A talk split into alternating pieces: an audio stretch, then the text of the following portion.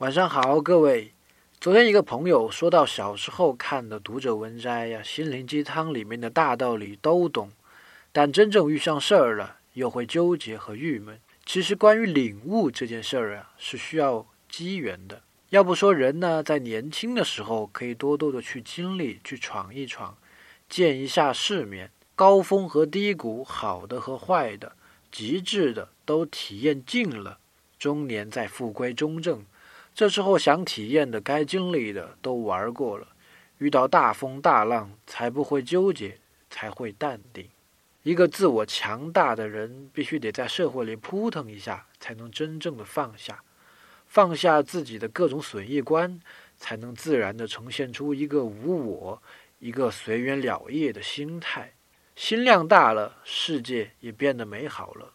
今天，请您回复“心量”两个字，给你看关于它的奥秘。